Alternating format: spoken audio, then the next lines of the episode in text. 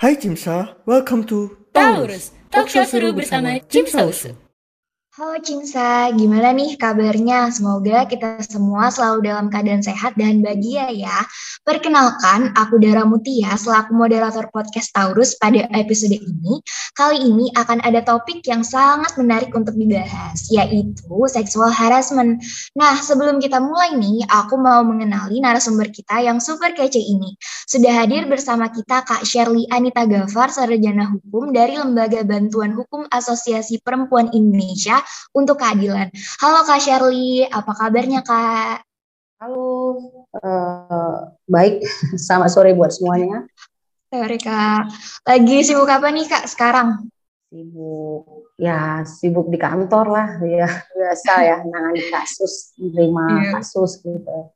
Iya, iya, iya. Makasih banyak nih Kak, meskipun lagi padat aktivitasnya udah mau menyempatkan untuk mengisi podcast Taurus ini Kak.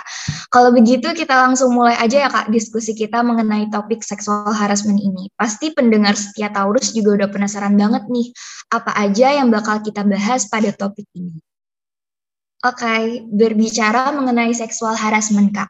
Yang pertama, sebenarnya apa sih seksual harassment itu dan apa aja nih faktor-faktor yang menyebabkan banyaknya tindak kekerasan seksual saat ini? Hukum pidana itu tidak mengenal, tidak menyebutkan lah, lebih mengenal kepada perbuatan cabul, ya perbuatan cabul. Jadi eh, di KUHP itu lebih mengenal perbuatan cabul. Kalau kita lihat eh, dari KUHP sendiri, ya, di pasal demi pasal, ya karya R. Susilo itu istilah perbuatan cabul itu dijelaskan sebagai perbuatan yang melanggar rasa kesusilaan atau perbuatan lain yang keji dan semuanya dalam lingkungan nafsu birahi kelamin.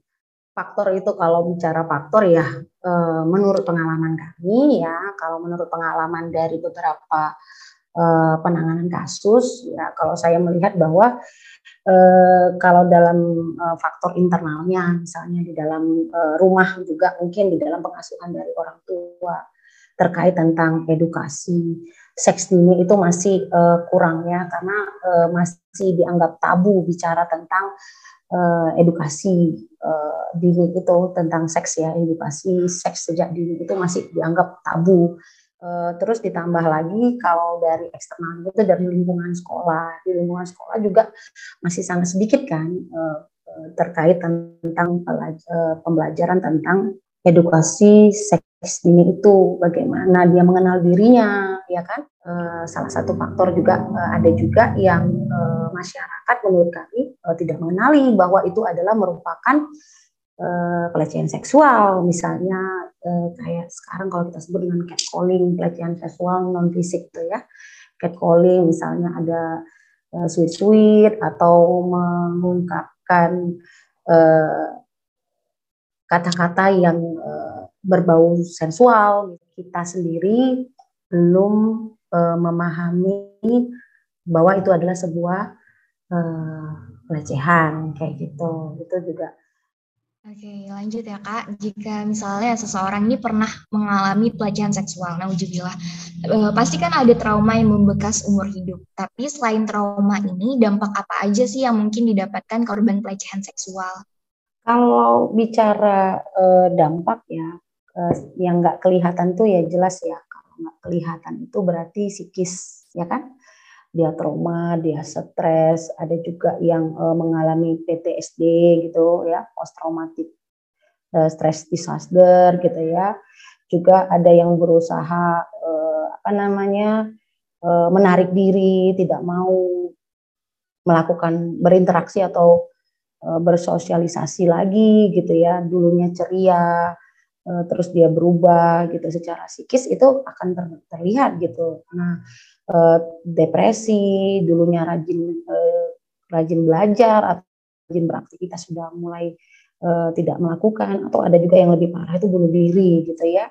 Bunuh diri, terus ada yang membenci dirinya, membenci dirinya, menyalahi dirinya bahwa perbuatan itu karena salah dia, karena dia bersikap apa misalnya pakaiannya atau bagaimana gitu ya itu yang yang yang secara psikisnya. Nah, eh, dampak uh, sosialnya ya. Jadi dampak sosial juga dia sering disalahkan kan oleh keluarga ya oleh lingkungannya ya kan. Ada penolakan dari uh, pasangan ya kan atau keluarga. Kadang dikucilkan ya dikucilkan uh, dari komunitas ya ataupun juga mendapat stigma. Stigma itu ya membawa menganggap bahwa oh, ini perempuan nggak benar pakaian kau yang uh, pakaian kau yang nggak nggak bagus dan sebagainya gitu ya. Nah terus juga kalau dampak kesehatan reproduksi apabila uh, pelecehan seksual itu mengakibatkan adanya kehamilan karena di usia kita tahu ya kalau di usia ada usia yang sangat rentan untuk kehamilan usia muda itu bisa mengalami keguguran gitu kan, keguguran uh, atau aborsi ya karena keinginan apa ya? Karena hamil yang di luar keinginan kan melakukan aborsi yang tidak aman, minum jamu atau uh, melalui dukun beranak dan sebagainya, ya kan? Atau uh, ke klinik yang tidak uh, ada lisensinya misalnya, atau juga bisa juga dia uh, reproduksinya uh, dampak reproduksi itu eh, mengalami misalnya uh, tertular HIV/AIDS ya atau penyakit kelamin gitu ya dan juga bisa juga karena uh, menstruasinya tidak teratur dan sebagainya gitu. Kalau dampak dari keamanannya juga ada ya. Uh, kenapa? Uh, karena takut ya tadi ya korban jadi takut terus merasa nggak aman gitu kalau melapor nanti aku gimana ya kalau melapor pasti aku disalahkan nih gitu kejadian melihat dari kejadian melihat dari pakaianku dan sebagainya kan begitu ya merasa e, nanti kalau melapor ketahuan nanti aku dibunuh kayak gitu ya. Jadi ada merasa e, perasaan e, dampak keamanan itu dilihat dari korban merasa tidak aman adanya terancam takut tidak terlindungi ya resiko kekerasannya berlanjut karena dia takut dia nggak mau melapor bisa lagi dia mengalami pelecehan seksual. Nah itu tadi ketika mengadu ada juga kan eh, beberapa eh, aparat atau mungkin bukan aparat oknum ya oknum yang oh kenapa pelecehannya? Mana buktinya? Gimana? Ceritakan dulu. Dan dia menceritakan semua prosesnya. Itu kan mengulang lagi kan peristiwa itu. Bukan melihat bahwa eh, eh, di mana kejadiannya eh, ada nggak saksinya ada nggak buktinya Sedih juga ya dengernya Kak, kejadiannya mungkin sangat-sangat berdampak bagi kehidupan korbannya. Apalagi kalau pelecehan seksualnya itu terjadi di masa kanak-kanak, masa kecil. Bahayanya kekerasan seksual di masa kecil itu bisa berpengaruh terhadap korbannya di saat dewasa. Banyak nih para korban yang mengembangkan inner child yang terluka ya di saat dewasanya ya. Nah kak, uh, mengenai tadi kak yang orang-orangnya para korbannya itu takut untuk melapor. Terkadang kita sulit untuk melapor ke pihak yang berwajib dikarenakan ada rasa ketidakpercayaan atau keraguan dari pihak terkait. Menurut kakak, pihak mana saja nih yang bisa kita jadikan tempat berlindung seandainya kita menjadi korban kekerasan seksual? Dan apa langkah-langkah yang bisa korbannya lakukan untuk melapor gitu kak? Sekarang udah ada yang namanya uh, pusat uh, pus, P2TP2A, pusat Eh, lay, apa, layanan terpadu uh, yang dibentuk oleh Dinas Pemberdayaan Perempuan ya. Jadi itu uh, salah satunya atau juga ya di tempat uh, pengada layanan, pengada layanan khusus kasus-kasus perempuan ya. Karena seperti LBH PIK ya, LBH PIK Medan uh, menerima kasus-kasus yang uh, fokus pada persoalan atau isu-isu perempuan yang mengalami atau yang menjadi korban gitu. LBH PIK ada, ada lembaga-lembaga yang eh, lain LBH Medan juga bisa gitu ya. Nah intinya adalah ketika menjadi eh, ketika ada korban penting bagi kita untuk menerima ya penerimaan penerimaan bagi korban dan tidak ada rasa bersalah Baik Kak, mau nanya juga nih Kak, ada nggak Kak waktu maksimal untuk mencari bukti atau melapor ke pihak berwajib? Sampai kapan nih Kak?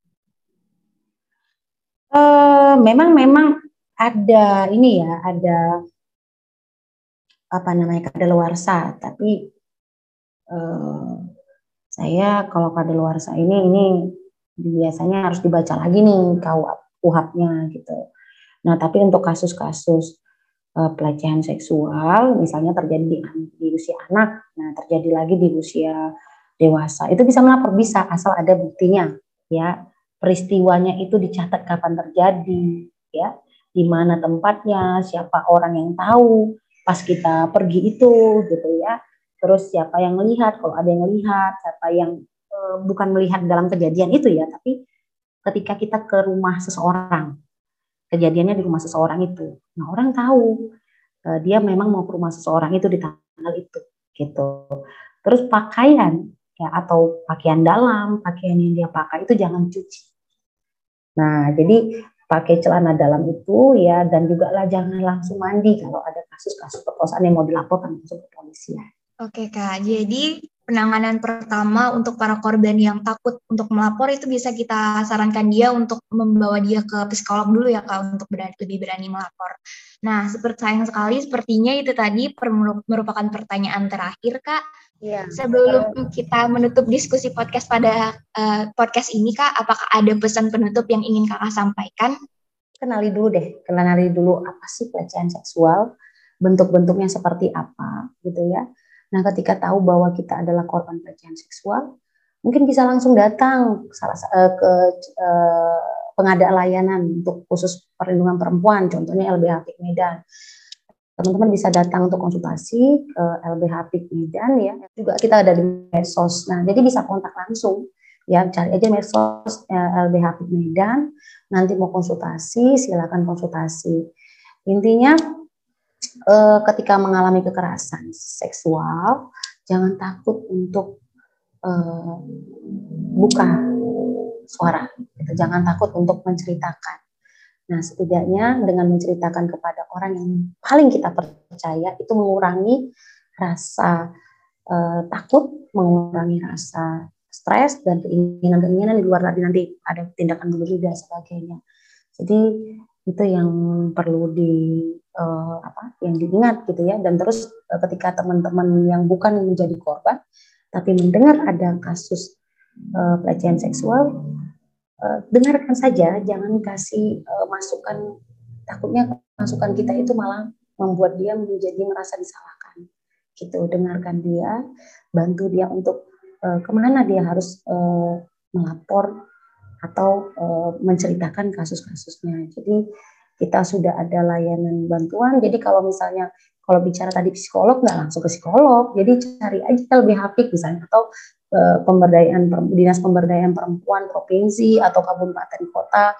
Nah sampaikan laporkan dulu mengadukan karena kalau bicara mau ke psikolog kan biayanya besar misalnya tapi kita nggak punya biaya atau kita nggak tahu psikolognya di mana saja kantornya bisa langsung ke eh, LBH Medan dan lembaga layanan lainnya. Nanti Bizar LBH akan bantu merujuk ke Dinas Pemberdayaan Perempuan untuk layanan-layanan apa layanan apakah psikolog, layanan rumah sakit, layanan uh, kepolisian dan sebagainya. Intinya kenali dulu apa itu pelecehan seksual, bentuknya seperti apa, terima korbannya.